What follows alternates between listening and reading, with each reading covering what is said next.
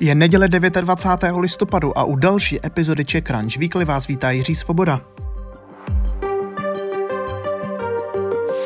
V tomto podcastu mluvíme o tom nejzásadnějším ze světa biznisu, lifestylu a technologií za poslední týden. Více o všech tématech také na webu ccweekly.cz. Dnes se dozvíte třeba o nové investici křetínského odkáče, nezastavitelném Ilonu Maskovi nebo o historickém úspěchu českého seriálu.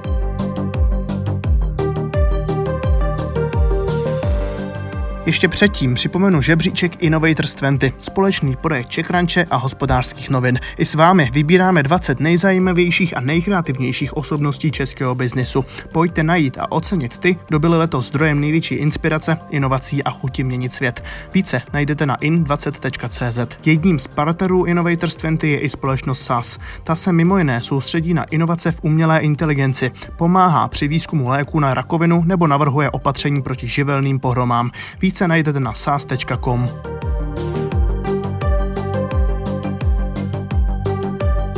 Čech a Slovák jsou největšími akcionáři teniskového impéria. Daniel Křetínský a Patrik Tkáč koupili za další miliardy korun akcie Footlockeru a překonali tak doposud největšího podílníka. Využili propadu cen akcí, která americký řetězec postihla kvůli zavření dvou a půl tisíců poboček tradiční řemeslo v novém kabátě. Český startup Topíte.cz se zaměřuje na digitalizaci topenářství a nově nabírá 80 milionů korun. Teprve dvouletý startup počítá letos s tržbami v desítkách milionů korun, rozšiřuje služby a zamíří díky novému kapitálu i za hranice.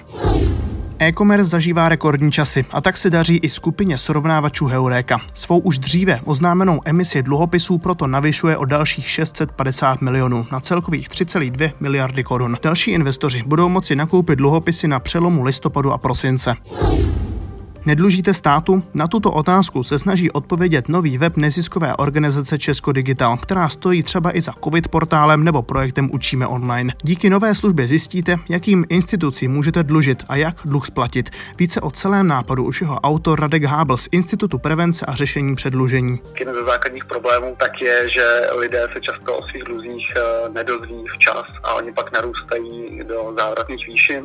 A ta služba vlastně v té první fázi řeší jenom to, že všechny ty informace úplně jednoduše jsme dali na jedno místo. Ten zájem poměrně v tuto chvíli předčil naše očekávání a už dnešku vlastně za první dva dny máme přes 60 tisíc návštěv na tom webu. Elon Musk je k nezastavení. Šéf SpaceX a Tesla se tento týden podle indexu Bloomberg Billionaire stal druhým nejbohatším člověkem na světě. Se jměním přesahujícím přepočtu 3 biliony korun přeskočil i Billa Gatese. Vděčí za to především své automobilce, které se dlouhodobě nadmíru daří na burze. Jen za poslední týden vyrostla o více než 15 Tomáš Sluka začal ve Švýcarsku před čtyřmi lety vyvíjet stylové brýle pro virtuální realitu, nazvané Krill. Teď na ně získává investici v přepočtu 160 milionů korun. Výrobek má unikátní technologii Lightfield, která simuluje přirozené ostření oka a proto předchází závratím. Tři roky budovali kurzy programování pro děti. Teď Make IT Today prodávají. Oblíbenou vzdělávací iniciativu předávají Silvie Zeman a Klára Štouračová do rukou Jany Vyhlídalové. Ta stojí za e-shopem s rozvojovými hračkami KidTown.cz a tvrdí, že Make IT Today dobře zapadá k jejím dalším projektům. Výše transakce ani jedna ze stran nechtěla komentovat.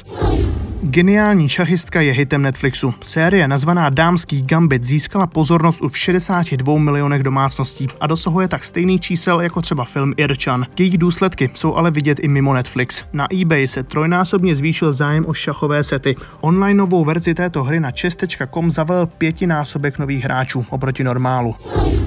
Oblečení vyrobené z houby zdánlivě nesmysl, ale výsledek je zdařilá alternativa pro zvířecí kůži. San francouzský startup Mycoworks nově získal na její další rozvoj 43 milionů dolarů. Podpořila jej i herečka Natalie Portman nebo hudebník John Legend. Stejná firma před lety přišla i s houbovými cihlami, lehčími a přitom odolnějšími než beton.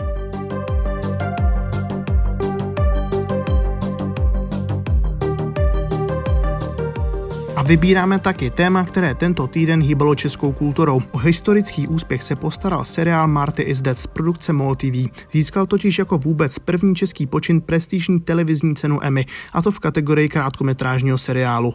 V ději se obětí kyberšikany stane 15-letý Marty, který zemře na samotném začátku děje. Přesto je hlavním hrdinou seriálu, a to kvůli videím, co po sobě zanechal. Více už nám poví redaktor Čekranče Tomáš Chlebek. Ahoj Tomáši. Ahoj. Co je na Marty zde tak unikátní? Čím podle tebe oslovil porotu. Tak na Matým je zajímavá kombinace tématu a formy, jako ho zpracovává. E, před několika lety se například začalo objevovat horory, které se celé nebo téměř celé odehrávají na obrazovce počítače přes Skype a podobně. E, Marty tenhle postup částečně přebírá ale kombinuje ho se složitým vyprávěním mimo obrazovku. A taková forma skvěle funguje právě u krátkometražního thrillerového formátu, protože může diváka zavalit poměrně velkým množstvím složitě sdělovaných informací. A tenhle složitý koncept přitom využívá ke zkoumání tématu nebo přinejmenším poukazání na kyberšikovnu. Seriál musel překonat také konkurenci z celého světa. Jak zásadní úspěch to je v porovnání s podobnými českými bočiny?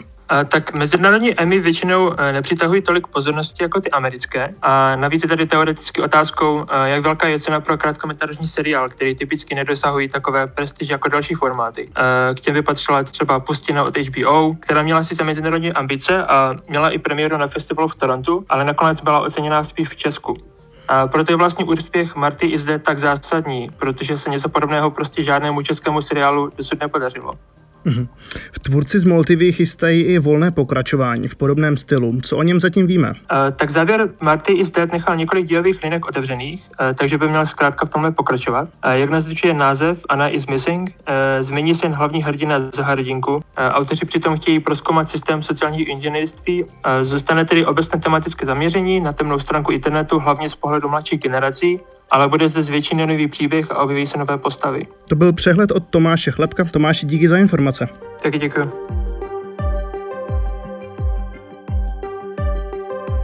Redaktor Čakranče Vojtěch Sedláček se tento týden podíval na příběh české značky Holandia. Dočtete se třeba, že známý výrobce jogurtů začal po revoluci i proto, že v Československu byl nadbytek mléka. Redaktorka Iva Brejlová zase zpracovala příběh českého startupu Helioring. Ten vyrábí unikátní designové prsteny, které v sobě ukrývají polohu planet podle určeného datumu. No a přečíst si můžete také příběh nové investorské iniciativy Jiřího Hlavenky a Jana Slámy. V Brničtí podnikatelé nabízejí začínajícím projektům mix kontaktů i zkušeností z dvou podnikatelských generací.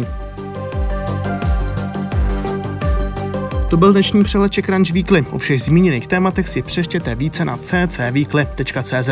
Ještě jednou ccweekly.cz, kde najdete také náš kompletní newsletter i s dalšími tématy. Úspěšný start do nového týdne přeji Jiří Svoboda.